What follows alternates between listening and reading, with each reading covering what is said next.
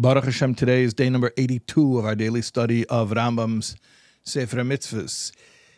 In the three chapters a day of Mishneh Torah, we are finishing Hilchas Gerushin and beginning the next set of halachas, which I'll tell you what that is, God willing, in a few moments.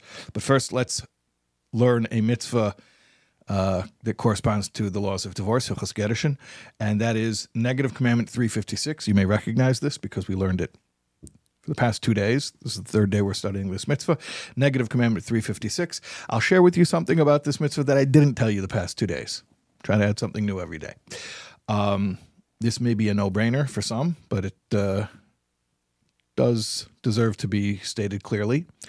This prohibition not to remarry one's ex wife if she has been married to someone else in the interim.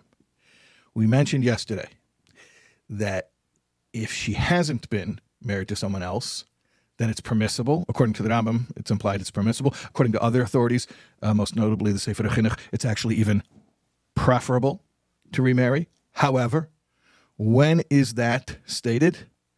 If the husband or the ex-husband is not a kohen, is not of the priestly class, because a kohen must not marry a divorced woman. It's a prohibition. So that includes even his own ex-wife. A kohen who divorces his wife is not allowed to remarry his ex-wife, even if she has not remarried anybody else in the interim.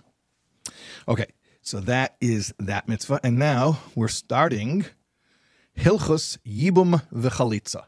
Hilchus Yibum v'chalitza.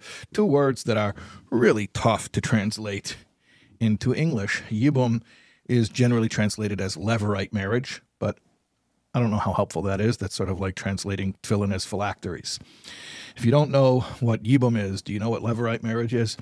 So it's better to just describe what it actually is, and then we'll use the word yibum. And then what's chalitza? chalitza is when you don't want to do yibum. Okay, fine. So let's let's let's talk about that. Positive commandment 216 is the mitzvah of yibum or levirate marriage. Okay.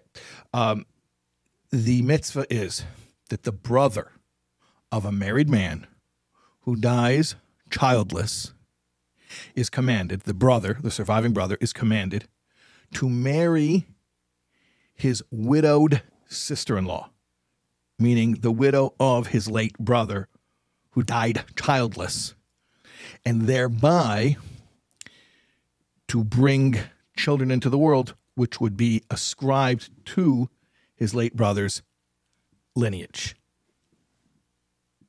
That is Yibum. Okay. Um, because we're going to be studying this mitzvah for uh, a couple of days, I will describe more of this, God willing, in the in the coming lessons. We'll see you again tomorrow.